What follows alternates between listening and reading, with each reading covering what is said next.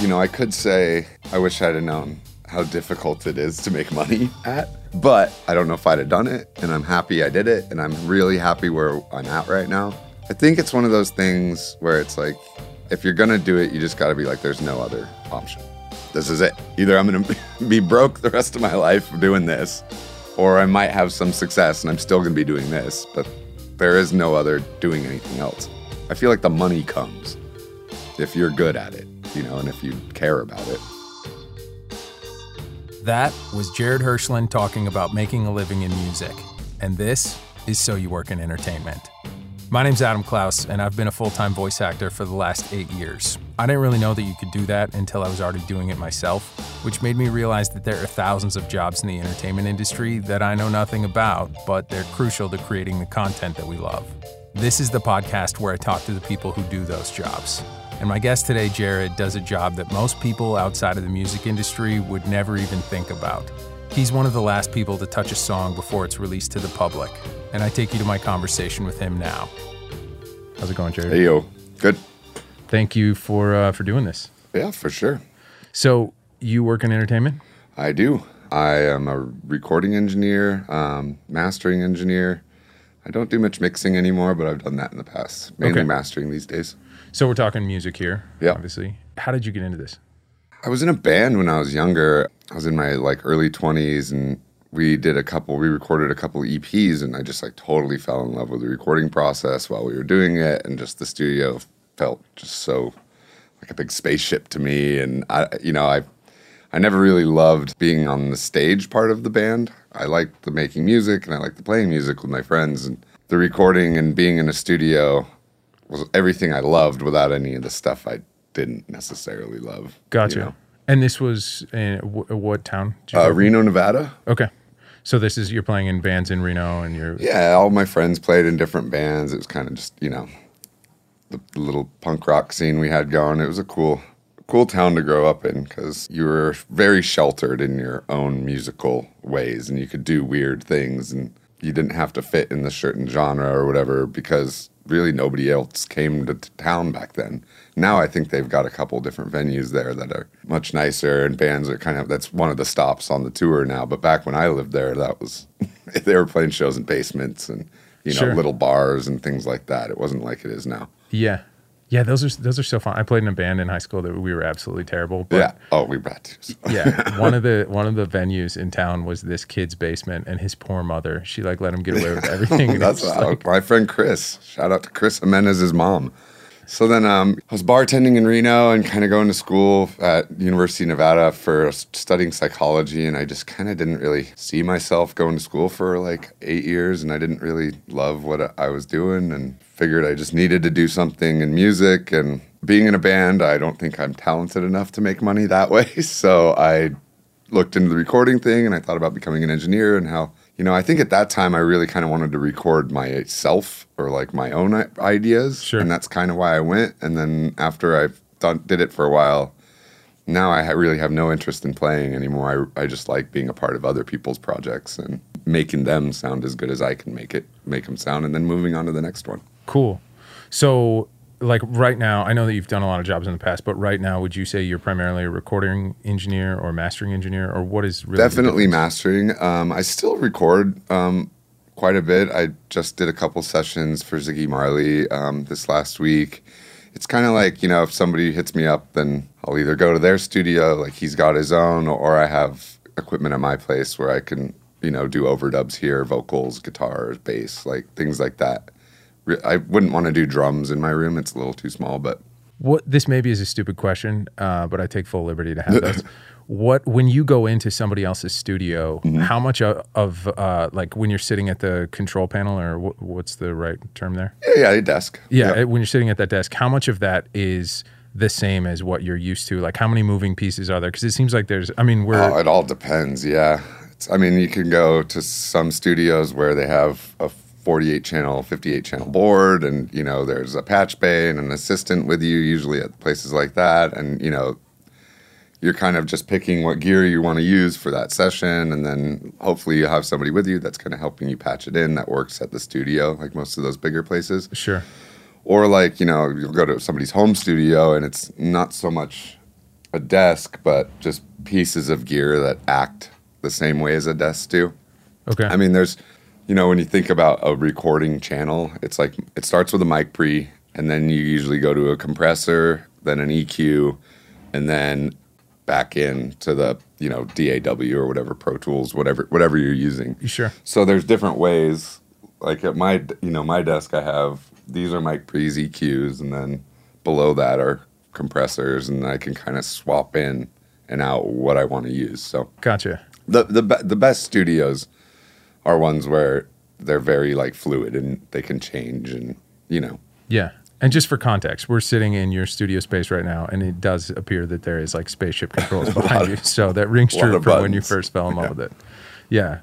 I've always wondered that because it is like you see, I'm sure that you could record, so I'm sure you have recorded stuff in here that sounds just as good as stuff that's recorded in the studio that's X amount of dollars an hour. Yeah, I think a lot of that is the room size too, and what you know, like what you need. Like I said in here, it's a little tight for drums, but like nowadays with recording, it's all kind of Frankenstein. So usually, what you would do, unless the band really needs to play together, you know, and wants to do a record that way, you go in, you have them play together, and you kind of just focus on getting drums and maybe bass Okay. and then you know you record the band playing together but your main focus is the drums so everything's kind of separated you go in after that and then you come into a place like this maybe from a bigger studio and then you do like guitar overdubs bass like vocal like everything kind of separated Sure. you know so edit the drums and then redo everything kind of type thing Yeah, yeah.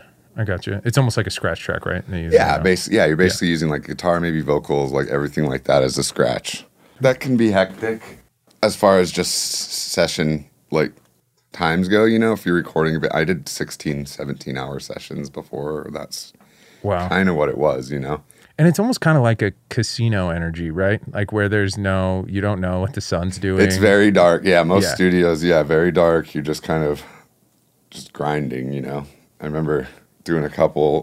We worked. I worked on The Voice for the first two seasons of that show, and I swear we were doing 120 hour weeks. There was like a four man engineering team, and it was brutal. We were staying at the studio pretty much from downbeat Sunday morning, like at nine, till Monday at like noon, and like not sleeping. And, Wow. like, trying to get everything uploaded, mixed, mastered. Had to be up on iTunes by that next Monday. So, uh, how did you get into that? The voice. Um, well, I graduated from school. Yeah, so let's walk back further. Yeah. Uh, I went to school in Arizona. I was in Tempe. It's called uh, Conservatory of Recording Arts. Okay. And basically, it's a year long, like, super rushed, all the basics of recording, like, get you out there. And I, I did learn a lot, but I think they, they just slam you with so much. And then you really don't learn until you get into a studio and you kind of see how it's done. And then, you know, whatever, whatever you're doing, I think that's when you pick it up the most. So af- after school, I got a job at a, a studio called the Bomb Shelter that Eric Kretz, he was the drummer for Stone Temple Pilots, he owned it. Okay. And I think the first session I ever assisted on, or, or I was actually like more of a uh, intern, like runner type situation. I was getting coffee and just doing Sure. stuff like that, being a fly on the wall. We did a session with Brandon Small, um, Brendon Brandon Small, uh, for that Dethklok, Okay. um, Metalocalypse. It was like an old TV show, like it's really cool. If you haven't checked it out yet, it was on Adult Swim a while ago. okay. So I worked at that studio for like three years. Really just got lucky enough that Stone Temple Pilots during that time got back together because when they got back together, Eric came back into the studio and then we got to know each other. And then he offered me uh, like a job, like a paying job, because at that time I was not getting paid. I was just, So, three years, no pay. well, it was more like three months, four months. And then I worked there for three years. Oh, gotcha. Okay. Yeah. After that, he sold the studio probably 2010, 2011. And I was kind of scared. I didn't have much to do. But uh, lucky enough, the one of the producers that was working at the studio a lot, he started producing The Voice. Um, it was it was all the the tracks that you'd vote on that you like the full length tracks, the studio tracks. Okay. So it wasn't any of the live stuff that you saw on TV. They'd go record all those songs in a studio, and then people would use those to vote type thing. Okay. Um, so I worked on the first two seasons, got really, really burnt out, and then went into freelance. When I was in freelance, I was working for this guy, Dave Cooley, once in a while, helping him engineer, helping him set up mix sessions and stuff, and uh, do editing like remotely. He liked my work. He offered me, um, he offered to teach me how to do mastering, and I started working at his studio. What? How long does that take for you to learn mastering from him? I probably was learning under him for another three years until wow. I felt two to three years until I felt comfortable to do it on my own. And I just got re- like I was doing smaller projects, smaller projects, and I got really lucky one day. Um, Anderson .Paak came in. It was the Malibu album, and Phenomenal he, album. uh, yeah, I loved it. I mean, I knew right away, and it was just crazy lucky because Dave, my boss at the time, he would have definitely been mastering it, but he was having a child that week. And uh, it's like it needed to get done, so I got to I got a crack at mastering it, and it ended up getting nominated for a bunch of Grammys. I mean, it's pretty like timeless record, and I knew really it. is. I knew it right when I was listening to it. I was like, this is this is insanely good. And It just is. looking at the features, looking at a lot of the producers, just you know, you just knew it was knew it was going to be a hit right off the bat.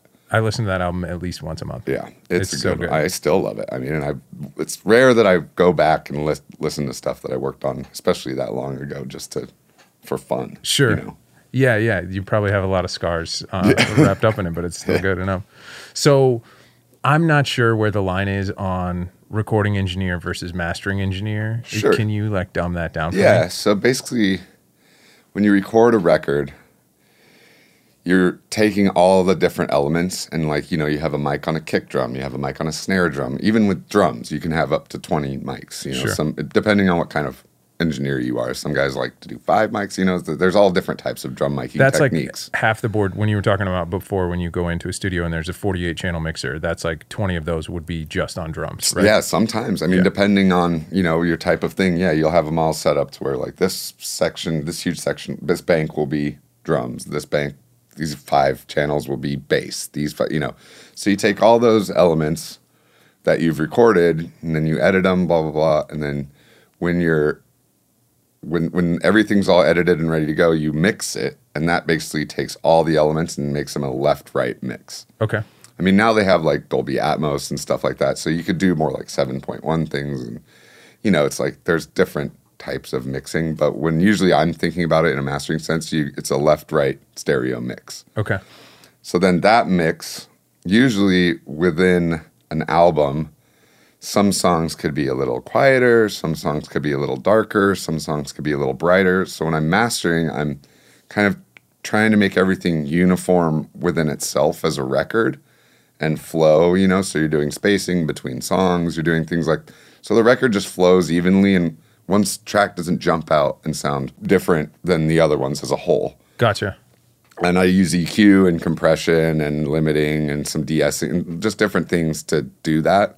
So you're not so much when you're on the mastering side of things, it's more the guitars are set where the guitars are set, the drums are set where the drums are set, but you're focused more on that whole bigger picture of everything. Yeah, totally. And then you know, also if I'm hearing something, I'm I'm in contact with the mixing engineer. I'm in contact with the producer usually, and I'm like, oh, this, you know, like the vocals get buried a little bit here. Can you send me another mix with the vocals up just in this part? Or you know, you're doing a lot Oh, of okay. stuff like that. So it's a lot of back and forth talking. Once everything's set, then you know, you you want to take the whole project and then make it loud, as loud as it is to it needs to be to be to be competitive within the genre. Okay. So like rap music nowadays is very very loud compared to maybe like some indie rock or I mean if you listen to old 70s records you can even see it. If I pull it into the to the DAW you can like just look at it and it's the waveforms smaller and it's more dynamic. It's kind of moving like now everything is pretty like you know you want to get it as loud as you can without taking away from the the sound of the record. Because the louder you get the more you're limiting you're using and the more you're you're losing dynamics you're losing space you know it's just going to sound kind of harsh and weird if you're too loud so there's a fine line to ride and that's a big thing in mastering it's, they call it the loudness wars because when you're listening to a song on the radio you want your song to be the loud one Sure. you want the next Loudest song, wins. you know, right? Because Yeah. then it's like, wow, what is it? You know, it's like, it, like, and then radio still kind of uses that. Like Spotify, Apple Music, things like that, they're starting to do volume matching things Okay. to where, you know, if you listen to Spotify, everything's gonna be kind of along the same volume level Sure. because they do that on the back end. Okay.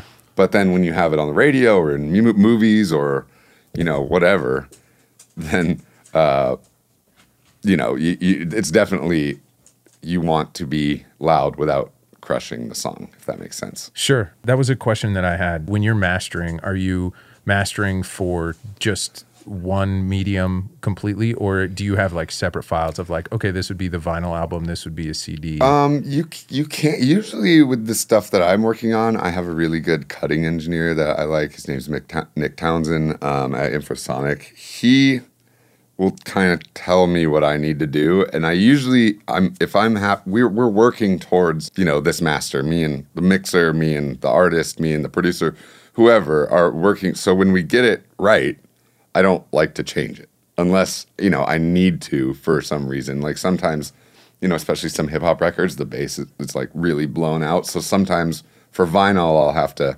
shape it a little more, you know, mono, maybe take dial it back a notch.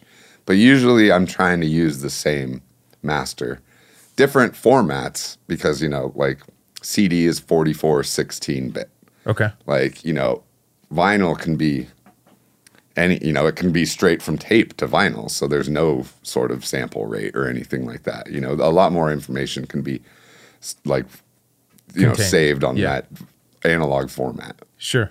You know whereas the sample rate and thing that's more of like a frame rate type thing if you're talking about like Okay. tv you know it's like different samples per second that it's taking of the audio file Okay. And that's like like 44, 48. I feel like I know enough to ask K- stupid questions. 44 1 is 44,100 samples per second. 48K is 48,000 samples per second. Gotcha. Um, 96K, 128. The, you know, the higher the sample rate, the more definition you're going to get when you're drawing out that waveform. But it's still just taking little snapshots. Is that something that can be like if I were in my car, stock stereo system, would I notice a difference in that? Um, possibly, like I that? notice it if I'm in like I have a really s- nice pair of headphones and I can you know tell on my speakers, like you'll hear it with spatial stuff. The higher the resolution, higher the sample rate, it's gonna sound like the reverb tails will last longer. Okay. like you could kind of pick things out in like in space a little better, whereas like an MP3 just sounds like flat to me. So, Gotcha. You know, it sounds like everything's at the same distance or whatever. It doesn't give you that like spatial sort of feeling like you're wrapped up in it as Gotcha. much, you know. And then the bit depth is a lot to do too because that's all dynamics. So if 16 bits, you know, it's like 8 bits per 8 times 16 or whatever. That's how much quiet to loud you can get. Gotcha. And that's basically like how much the speaker moves in and out Okay. because that's all it is. It's a magnet. You know, the speaker's just a magnet, and whatever is happening with the waveform, that's It's just moving air, right? Moving air. Yeah, Yeah. that's all it is. And then the microphone's just a speaker backwards.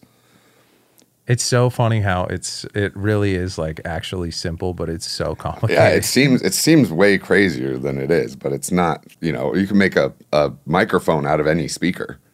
A lot of people use on kick drums. It's like a sub kick, is what they call it, and it's basically just an NS10 speaker wired in reverse. And then when the when the kick drum hits the speaker, Oh, and then it moves it through a coil, and then that's a, that creates current, and then it's that's how you you know that's Huh. it's all the same. It's just Yeah. It's so funny because it the audio stuff to me is terrifying. Like to learn all the stuff with editing and all that. I think the best I can reason is that like, I'm a visual learner, Mm-hmm. and it's so it it's like I why why doesn't it sound the way like I want it to sound, and I can't tell what needs to be done or anything like that because Yeah. it's all just kind of gobbledygook to me. I know. I mean, I know a bunch of mixers that'll purposefully just turn off their screens, so like they can't see it. Because Really? then it forces them to hear. Like I- you know, I'll sometimes do that. Like at night, like you know, if I'm really getting into a song or something, I'll either turn around or you know just d- try not to look at it because I think your brain can trick you sometimes. Sure. How long does it typically take when you get a project um, w- assigned to a project, or you're you yeah, yeah. freelance I mean, now, it's, it, it happens a bunch of different ways, but yeah, like uh, usually the artist will contact me. We'll have a quick chat, go over my rates and stuff. If he's if he's into it, he sends me the files, Um, if it's a single, I can usually turn it around within a day. Like I, I work on it for like an, an evening and then go back, listen to it with fresh ears the next day. If I'm happy, then send it off. How often do you are you happy, or how often do you need to change? I something? feel like the it, it when I first I got the studio in 2020, um, built out my own room, and it took a little bit in beginning because I didn't know what to trust. But now that I've been working down here in the same environment for you know a, a couple years, over a couple years, I know the gear. I know you know I know my speakers really well. I know the room really well. I can do it a lot quicker than I think in the beginning when I was like just scared sure.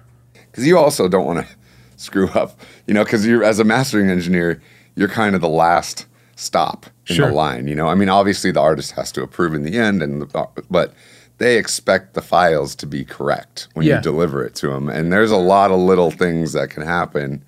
You know, whether you bump a fader weird or you do it at the wrong sample rate or you know you have a clocking issue or and then you have little pops and ticks that maybe aren't so prevalent but then when you you know hear it back on like after it's uploaded to spotify and if it has anything like that then that just looks bad on you Sure. i mean i've i'm kind of neurotic about that and i definitely don't want to be that guy and i knock on wood haven't but um you know every time i put out a record i'm still just go slow double check make sure it's how it should be because you know i'd feel terrible if like an artist uploaded something that was my Yeah. mistake you know think yeah So let's say that I I hire you.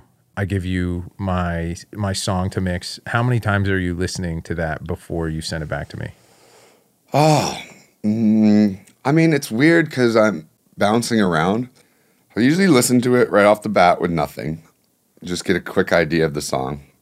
And then as I'm listening to it, I'm tweaking. And then I'm usually grabbing or listening to little sections of the song. It's not necessarily like I'm listening to the whole thing all the way through, like Sure. every time. Sure. I'm like, let's get to the loudest part of the song and see how far I can push it without it breaking down, you know, or sounding harsh or, uh, you know, without me screwing it up. Let's see how far I can push that up. Sure. And then kind of work backwards towards the quieter parts because there's more headroom. And, you know, the quieter parts, like, you want them to be loud, but it doesn't have to be like the loudest, you know, Sure. like if you get those loud, then your loud part's going to be totally squashed. And there within genres, there's kind of like a standard of this is going to be output at like this will be yeah so it goes or- by it's called lufs is kind of the way we're measuring loudness these days Okay. um, and some of the hip-hop stuff can be you know hitting minus three lufs which is loud Okay. you know and then you know i would say a good middle of the road is like minus eight to minus 12 Okay. spotify as a i think they knock everything down to minus 12 Okay. like within the app. So I'm definitely going louder than that because if it gets picked up for TV or film or like whatever they want it to be louder. If I delivered a project at minus 12 LUFS, people would be like, this isn't even master, you know, like Sure. yeah, I, I couldn't get away with it. I need to be much louder than that. But also you don't want to be just cranked down and you lose everything that makes the song good just to get it aggressively loud. Sure. You know, that's the air conditioning. Let me turn it off. My whole thing when I was building the studio was streamline, like at recallable everything. If there's an issue with a mix, because I have people, you know, you'll do a song and they'll be like, the choruses of these two songs, I, we need it to be 0.5 D- dB brighter, you know, on the outsides, because you know you can do like mid side like EQs and things like so. It's like things like that where I need to be able to go back easily recall all my settings from a session, make that adjustment, log it in, and then go on to another project. And then if they want next time, hey, can we go up to one dB? Then be able to recall it again, make the change, and then send. You know, like everything's just got to be fast.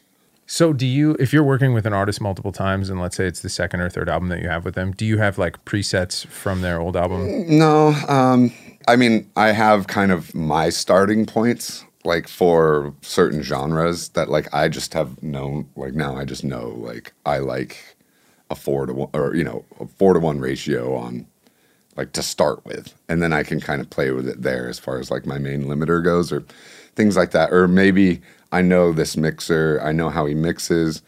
I just know I'm gonna brighten it up anyway, so I might as well just start with it. Are you usually working with uh, a recording uh, engineer that you've already worked with? Um, a lot of the times it's always like I worked with um, this guy Jeff Jackson quite a bit, or it'll be the same band. My buddy Tyler Strickland does like a lot of TV stuff. I've worked with him multiple times. Like Jimmy LaValle from the album Leaf. Um, my little brother's in a band called Post Animal. I've done all their stuff.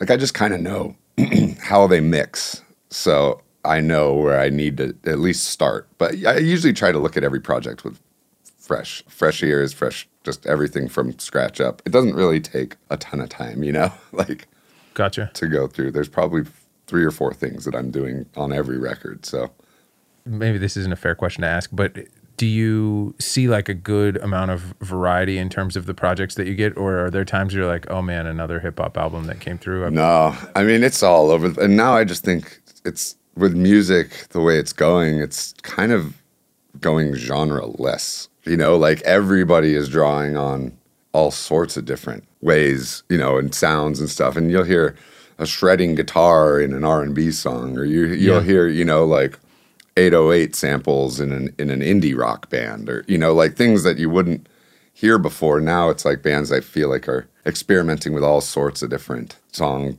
types and structure and vibes and things like that. So Sure. yeah, it's just trying to keep it all fresh ears, be excited about everything. I mean, that's the greatest part about working from my my place too. Is if I'm not excited, I go play golf. Or, Yeah. you know, I do, I do something like that, and then you know, I come back and then I'm I'm ready to go. And you know, whereas when I was working for other people, that was tough to stay engaged, especially on you know whatever would happen, and your girlfriend would dump you, and you wouldn't Yeah. feel like listening to a sad record all day. Over you and know? over and over like, again. Yeah. Ugh. Yeah. So you've been out on your own for how long now? Oh, probably six years now. Because yeah, I was on my own for a couple years before I got the studio, and then it's been yeah five five six years I think. So were you able? Did you have like a mini version of your studio that you were using? Yeah, I had a one bedroom apartment in Silver Lake, and then I had pulled my bed out of the bedroom, and I had I think this desk and a couple of other things jammed into a small one bedroom, and uh was was living out in the living room like it was like a studio. Because you're primarily when you're when you're mastering stuff, you're it's primarily just you, right? You're uploading files maybe for somebody yeah, else to people. listen I mean, I, I offer attended sessions, but I mean, especially since the pandemic, I'm not doing too many of them. I've had a couple where people come over and do it, but it's so easy now to just, you know, work on a track, upload it to my server, and then they listen to it on whatever you know they are used to listening to, yeah, and then they give me notes, make adjustments, upload them back to the server. A lot of times, I won't even speak to my clients; like it's all through email. yeah. So, So, which is, going I mean, I, I don't mind it either way, you know. Yeah, I think coming into a studio too that you're not used to doesn't do much good because you know I know these speakers, but you you might not. sure. You know, I definitely don't. Just for the record, it might just sound good because they're just good speakers. To, so you know, you need to have a baseline. I feel like. Oh, okay. So if like you, kn- I mean, for me, like a lot of I know a lot of engineers that have multiple sets of speakers, and they're kind of always flipping around to see how it sounds on different speakers. I don't like that. It, that would just confuse me. Okay. Like I just I know how I, I have these ATCs. I know how they sound when it's good, and I know how they sound when it's bad. And like I don't need any more confusion. You know. Sure. I'll flip it to mono once in a while. Like so you take the stereo, collapse it to mono, and that that gives me an idea of where everything's sitting, if any frequencies are compounding on each other, if anything's out of phase or missing. Like I can hear that. But I don't need to hear like a crappy set of speakers to know. you know, Sure. Like This is a random question, but when you go to a concert, do you wear earplugs? yes. Yeah. Yes, and I rare. I mean, if I do go to a concert, I'm not right up against the speaker. Yeah. you know, I'm I'm usually hanging in the back near the sound guy Yeah. because that's where you know. You guys all know each other. You talk shop, right? Well, yeah. well, that's and that's where the he's mixing it for that spot in the room. So really, if you're at a concert, the best place to be is right next to front of house because he that's where it's going to sound the best. Oh, I never even thought about that, but that's a great point. Yeah. Yeah. My wife got me headphones or earphones. I got them like maybe a year before the pandemic, but it was a whole new lease on life to go to shows with like actual good like. Do they attenuate like Yeah. each frequency evenly instead of like you know Yeah. where, where everything sounds? Yeah, where it's just like you're stuffing cotton in your ears. It's yeah, not like that. all the It's high like- end goes away and all you can hear is bass. it just sounds like you turned everything down. And I remember the first show that I went to, I was like, I, I think actually the band that I uh, that I saw, uh, I was like, oh, they're not as good as I thought they were. but um, so it's a double edged sword. But Yeah, I used to. I mean, the amount of damage I probably did when I was in the band, like in my twenties, it's probably enough for a lifetime now. And now I monitor. I mean, based like I usually monitor it. I have an SPL meter on this desk, so I know when I'm listening that it's always at the same level, which is really nice because then you're, you know, a lot of times people who aren't used to audio are just like louder sounds better sure, which yes and no you know like y- y- it also can sound worse so i like to keep it at 85 db and then i know where like using the meters and stuff i know you know if i'm at like minus 8 lufs at 85 db if it sounds good it's it's pretty good Sure. you know? What's the balance of the technical aspect of your job, right? Because there's like a pass fail element to it. And then there's also this artistic element, right? Of like Yeah. people are coming to you for a reason for what you do. How does that um, shape things, I guess? Yeah, it was a lot different with mixing and recording and producing. Um, mastering's a little bit more tech. It's a little bit more right or wrong. I feel like I, th- I think the gear is a huge part of it. Like the gear I use, uh, it, that contributes a lot to the sound of my masters. Sure. But I don't want to be putting so much my fingerprint on it like I do like if I'm mixing or if I'm producing. You know, like this I want it to just sound like the best the artist's song whatever can sound. You're like putting the polish on it. Yeah. You know, a lot of times people, well, what do you think of this song? What do you, and I'm like, well, I'm not really even listening to it like that. Sure. I'm like it's very tech. Like I'm like, this is either too loud, not loud enough. This is too bright, not bright enough. Too dark, not dark enough. You know, whatever. It's like A or B or A or B. So with mixing and producing, there's a lot more artistic leeway, and you know, we'll use this distortion pedal and have the guitar come like from the right and you know swoop around, and then you know Sure. whatever delay effect, all that stuff. It's like a lot more artistic stuff goes involved. And you've chosen to focus more on the mastering side of Yeah. things, right? I just think I'm better at it. And it's less questions for me. I'm just, I like jumping around from, I like working on a project for a few days, jumping onto a brand new one. You know, we were talking before when I worked on the Stone Temple Pilots thing when they got back together, it was like, that was a year and a half of the same 12 songs. And I was like, kind of done. How much can they really change in that time? I mean, those guys are amazing. You know, don't get they're some of the best players, and they're they've been doing it for, for decades. And you know, they're they and they've studied. Uh, you know, these dudes like Jeff Beck and the Beatles, and like you know all these guys that are just incredible, and they've gotten to play with them and learn from them. And you know, they're they're getting real tweaky with like guitar tone, or like you know using like different guitars, using different microphones, using different. Like there's a lot of stuff like that where they have the basic structure of the So song. it's like same riff, different guitar. Yeah. different the- or trying to, you know, doing a solo 200, 300 times and like, you know, figuring out exactly where that can be. And then they're also thinking about how they can play it live, which, you know, it's like when you're in the studio and you're punching in and punching, you know, it's, it's, it's a lot easier, but then you got to think about in a band like them, how is this going to translate to the to the stage show? So I'm sure there was a lot going in. Like I said, that was my first like assistant engineering, pro- like big assistant engineering credit. I think I was still very green and very just like trying to keep notes and trying to Sure. sit back and speak when spoken to. And I mean that's a huge part of Well, I mean, what a huge opportunity. yeah, to it was. I mean, it. it was incredible, and plus, like, I mean, I'm. I think Core was one of the first CDs I ever bought when I was like 13. You know, That's it was awesome. like it just felt. There's been a lot of those surreal moments in this job where it's just like, wow, like, what, what am, what's going on? Like, yeah, that's awesome. With regarding pay, you have a day rate, or is it hourly, or how do you? Um, no, I charge by uh, the track. Okay. And then what I'll do too is I have, you know, I charge one for self release, one for an indie label project, and then one for major label projects. Gotcha. So it kind of goes up, you know, if you're on a major, I'm going to charge you more than if you're paying for it yourself out of pocket. Sure. Like, you know, Yeah, yeah. Um, and then if I'm doing recording, usually I do a day rate. Gotcha. And then is are there residuals in No, not that? for what I do. And I never would take them. I don't feel like what I. I mean, Steve Albini is famous for that. Yeah, I was gonna say Yeah, Steve he's uh, he he's not about that. I think it's the artist's work, and I'm not points on a record.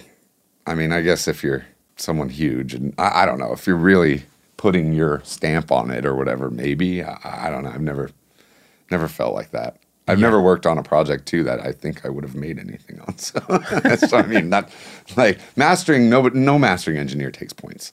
Gotcha. Like mixing, that's a pretty common thing. Producing, very common. Most producers take points. Sure. I wouldn't even know how to keep track of it, to be honest. Yeah, I, I, do. I like my. I do. I do all my own billing. I mean, that's my least favorite part of the whole thing is Yeah, that is the worst part. QuickBooks and Yeah. you know. I just I hate all that. I wish I could just do this. Yeah, I hear you. It's like the the greatest thing that you get to work for yourself, Yeah. but then all the back end of it of like, oh man, we got to keep track of all these receipts. Yeah. gotta- I mean, that's another th- why I'm kind of designed the studio the way I did too, with how easy it is to recall. Is I feel like I wouldn't want to do, I wouldn't want to take advantage of a kid that was just trying to get into the business like I got taken advantage of in the beginning. Cause it, I just think this work for free, you know, model of, you know, being somebody's intern is just garbage. I Yeah. think, I think it's bad for the business. It, it creates a, hyper competitive environment that doesn't benefit the engineers in any way. Yeah. You know, I mean, if you look at like TV and film, it's like you're not allowed to work past a certain, you know, they're all unionized. So it's like, you, you know, there's all these rules set in place to where they don't get taken advantage of. In music, there's nothing like that. And in fact, there's probably 10 people right behind you that would do your project for half as much as you'd do it for. Yeah. So you know, it's just it's, and the, I think that's an issue with this. There's a lot of these schools, which you know I, I do appreciate my school and what they did for me, but at the same time, they're giving out this false sense of hope and they're flooding the industry with people where there's not jobs for them. Sure. Five thousand or something kids graduate from those schools a month, like maybe more. You know, I don't know. At least when I was going to school. So there aren't five thousand music jobs. Yeah. You know, and I don't care where you live, Los Yeah. Angeles, Nashville, New York. It's like there's I'm hunting for those jobs. Like there's already people here doing that. Do you find that your your business is hurting from the being undercut by people, or Uh, in the beginning, yeah. Now, no, because now, I mean, I've been doing it long enough. I have my credits. I just think it's a lot harder to get credits. They have these major studios. You have to get in there. You have to work for free for however long, being an intern. If you're lucky, you get hired on as a runner. Then you're making ten dollars an hour to work crazy hours, picking up coffee and doing all cleaning and that that stuff. Then, if you work there for another five years, what then you might get lucky enough to be hired as an assistant engineer, and you got to do that for a long time, and then maybe the engineer will be sick one day, and then you get a chance to engineer, and that you know, and then you can move up that way. It's just really, really difficult. Like I think I getting an internship at a smaller, mid-sized studio helped me in a way because there was only two of us guys working there. If something needed to get done engineering wise, then I was the only one to do it. So I got kind of thrown into the fire way quicker than I think I would at another studio where I'd have probably been running coffee for, you know, another three years when I got to kind of jump right into it. sure? Do you still keep in touch with anybody that you went to school with, and are they still in the business? Um, a few. I think. I think my graduating class was like I want to say like sixty dudes or something, sixty guys and girls. I, I think there were only a couple couple girls, which that's a, a, a lot cooler nowadays too. Is there's a lot more women getting involved, and I feel like in the you know, even when I got into it like t- ten years ago or fifteen years ago, it was kind of a boys thing, Sure. you know. And now, like, I think more girls are, which is great, and I think girls even have better hearing than guys for the most part. I vaguely remember reading something about that. They can hear higher frequencies like easier or something. I don't. You'd have to don't quote me on that, but All right, we're gonna quote you on that. Yeah, gonna yeah. Girls have crazy ears. Um, out of the 60 kids that I went to school with, um, I think there's only like maybe five that are still doing it. Wow. And I think three of those dudes are working at like churches because that's a big job for audio engineers. They have those big mega churches Oh. Sure. where sure, they sure. do like big worship shows and yeah, stuff they like have the that. band and they have So they do all the audio for like, you know, preacher or what I, I don't know. Go to church, but yeah. however that works. it's not my scene either, but I'm aware of it. yeah. Um, so where do you? I mean, you have this great studio space now. Is the is the game of it just like keep getting as much work as you? Yeah, I think the through? goal has always been make your clients happy and it'll come back. They'll recommend you. They'll come back. It's just serious like it's growing you're it's really grassroots growing the business, you know, because I'm I'm not very good at marketing myself. I mean, I that's one thing I've been trying that's my n- new this year's resolution or whatever to get get all that stuff going a little more, post a little bit more on social media And social media. That's do, where do you, stuff like that, which I again I I just don't like doing, but it's part of running a business, and you just gotta do it. Sure. But yeah, like I get a lot of clients because you know people will like Malibu, and then they'll look on the back of the jacket, and they'll be like, "Who mastered this record?" And then they'll that's kind of how I get my work more than people randomly stum- stumbling across a website or something. I feel like so. Sure. Yeah, it is kind of with social media. I always feel like it's like you hit send and you're like, what is, does this? Does it do anything? happened? And I, I, I look at who's like looking at it, and it's all my friends who I know. they Yeah. know what I do, so it's not like I'm reaching anybody. No, yeah. This is maybe a little bit of an abstract question. You said you- you're the kind of the last line of defense in all of this. At that point, when you're, who do you you send it back to the client to the? Yeah, it depends. I mean, if it's a self-released, it's usually going back to the client and then whoever they had mix it. You Okay. know, because then those two guys are like listening to it and you know checking me and make you know. A lot of times they'll be like, "Oh, can we get it a little brighter?" Or "Oh, can you make this vocal stand stand out a little more?" You know, just like small little moves like that. And then there's the bigger projects I do where you kind of send it off and then it's like you got to wait, you know, a week or so for everybody in the label to hear it and give their opinions. And then you get, you know, A list. of- stack of notes or whatever. Yeah. You know, it's usually not that crazy, but there's been a couple projects that I think have been back and forth a few times. What's the longest you've worked on a as a mastering engineer? I mean, probably like over like a month, you know, like with emails back and forth. And it's not like I'm working on it every day. It's like, you know, I'll send them out, wait a few days for responses, get responses, make my adjustments, send those back, back and, you know, and then, I mean, I'm probably like the most I've done is like 10 revisions on a song or something. And that was a very, that one was very difficult to get going. Usually, if it's something like that where I can't get it within the first few times, it's usually a mixing issue. Because, like I said before, I'm dealing with the two track stereo mix. yeah, So I can't just go and turn up a vocal in one part. You know, you, that's like if they're like, oh, like that's like a mixing thing. So then the mix guy turns it up, sends me a new mix. I run it through my settings again. You know, that seems like that's the easiest way to do it. But a lot of times, for whatever reason, they won't have that capability. And then I'll just kind of have to figure out ways to do it on my end, you know? and that's like different tools that you have. Yeah, like mid side is a big thing. So I can affect the sides differently than the center Okay, of the information. So like, you know, I can do a lot of like turning up a vocal in the middle just by like finding the frequency where the vocal lies and using that EQ to bump up just those frequencies in the center, you know, and not the sides. Gotcha. Or cutting, you know, or whatever you got to do. interesting. I wish I knew a lot more about audio. So on these like uh, bigger bigger projects, like a major label thing, how many engineers are signing off on that? I know that's going to vary by project. Yeah, but- it depends. I mean, if this is kind of strange, but when you talk about a producer in rock and roll or like an old producer, you know, you're talking about someone who's kind of like along in the studio and they're like helping the band make decisions about like, you know, anything like where this guitar should be panned, what guitar to use, like how this how the structure of the song should go, like stuff like that. When you're talking about like hip hop nowadays, and you say producer, a lot of times what they're meaning is like the guy who made the beat. Yeah, yeah. So, and and most records, there's multiple producers or beat makers on the record.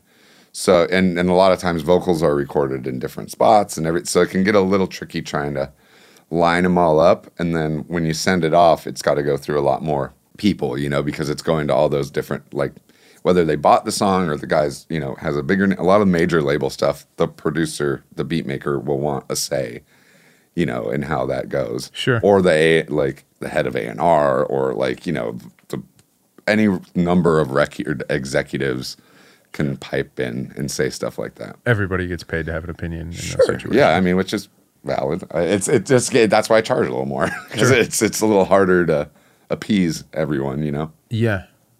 Yeah, and I suppose when you're working with some of the more indie stuff, like they won't even necessarily know what they like what to say, right? Yeah, it's. I mean, with mass, like I just feel like it's pretty easy. It's brightness, darkness, loudness. You know, is this too loud? Is it not loud enough? Did I we lose some movement by making it too loud? Is it does it sound muddied? You know, like whatever. It's fairly easy, or usually I can guide them through it. You know, and be, they'll be like, oh, like something's not right or you know this one sounds a little different than that one can we try to make this one sound more like that one and then it, then i can be like oh, all right like what am i listening to You can kind of discern what they happen like. yeah, Can you get away from music? Like, do you listen to music for enjoyment? Or I it- do not. I mean, I do. Like, I'll I'll put them on. Like, if you know, if I'm playing video games or something, I'll put on like some some music at night or whatever. Or if you know, me and my girlfriend are having dinner, we'll put on some music. But like, if I'm in my car, strictly like Howard Stern or like you know whatever like podcast I'm into at the moment. Like, Sure. I do need a break. Like, and I going like when I was younger, I was a freak about like going on like SoulSeek or like Napster and like looking, just getting as much like I'd find a band on MySpace, I'd fa- find out who they followed, what bands they follow, you know, and then just be and download like twenty bands like discographies, you know, and just be a freak about finding new music. And now I've kind of lost that, and I don't know if that's turning something that you love into a job like that type of thing but I just don't enjoy it as much anymore.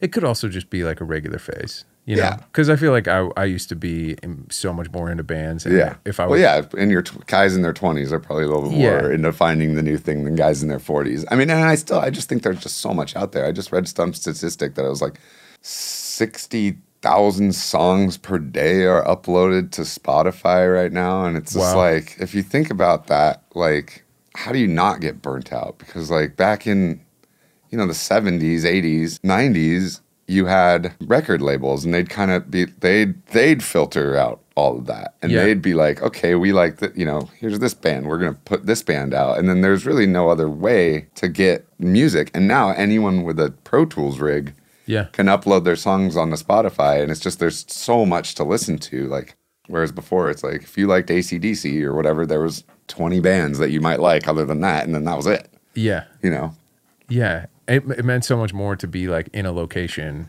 Whereas now, if you have an internet connection, it doesn't matter. You can have access to all the latest and greatest. yeah totally So, is this something that you knew?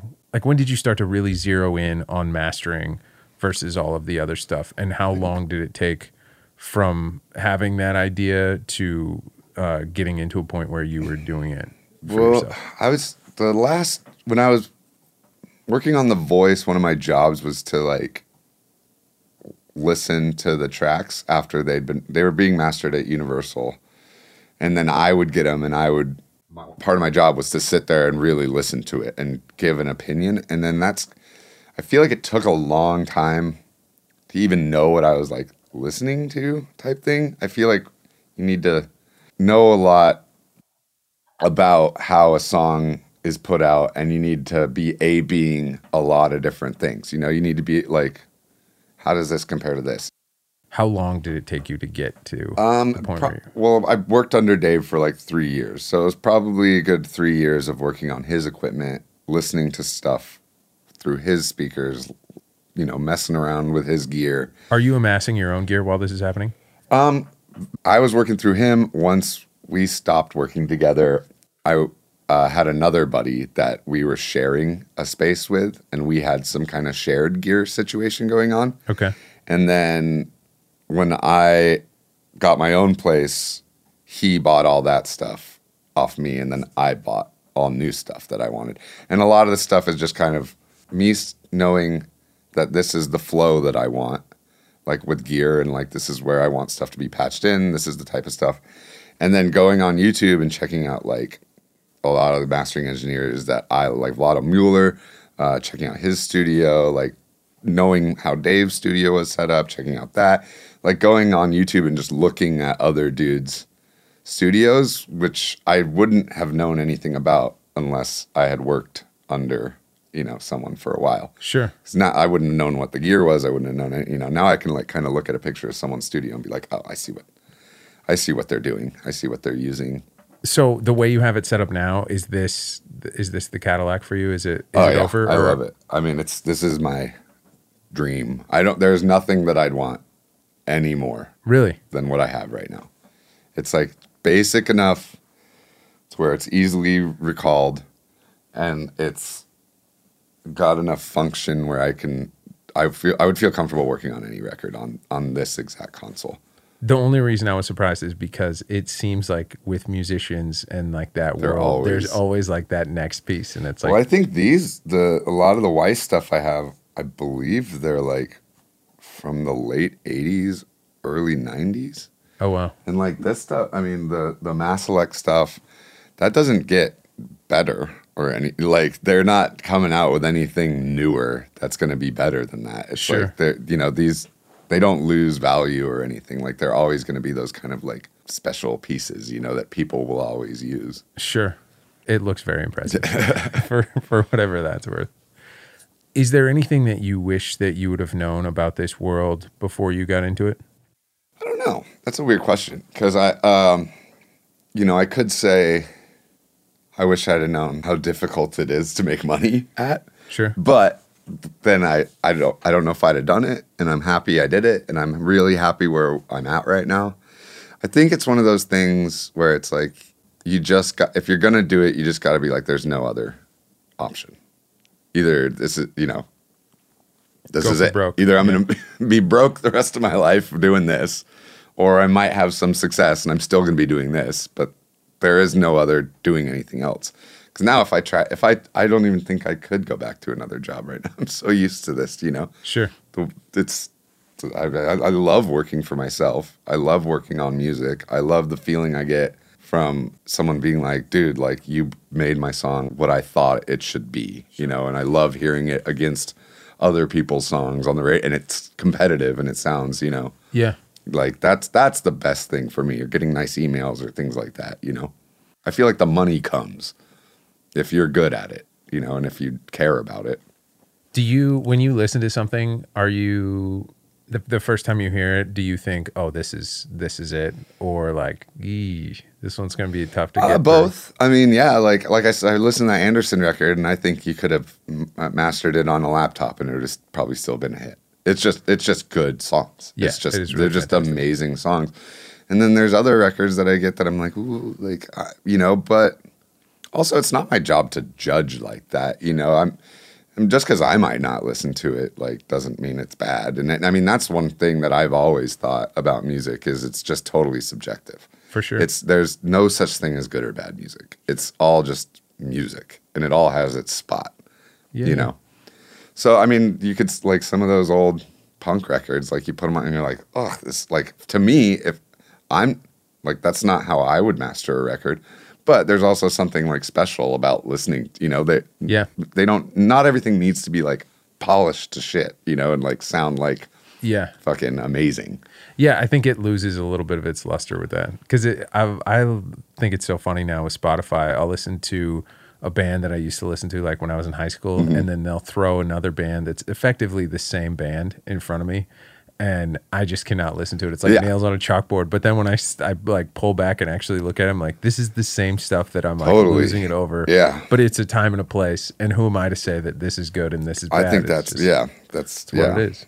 it's a little different than movies and stuff. I mean, obje- like you can be out of tune and stuff, or you Yeah. know, but I mean, listen to Yoko; she's still she's, I don't know. It is what it is. Yeah, for sure. there's there's room for everybody. Yeah. Well, uh, where can people find you? Uh, Instagram, it's Jay Hirshland or JLH Audio Services is my little Instagram page. Okay. I'll link all Um, You can email me, jared.hirshland at gmail.com. that. Excellent. And then, uh, yeah, just uh, check me out. Just Google me. Excellent. Well, thanks so much for the time, Jared. Yeah, I man. really appreciate it. Thanks. I don't know about you, but I learned a lot about something that I've never even thought about in that conversation. If you want to see the spaceship desk Jared is currently piloting, check out the new Instagram at so.youworkinentertainment. It's the name of the show with a period instead of a comma. That's S-O period you work in entertainment. I'll be posting additional content there in the future, so make sure to follow so you don't miss it. And if you like the podcast, subscribe and tell all your friends. This isn't the kind of thing you need to keep secret. Thanks for listening.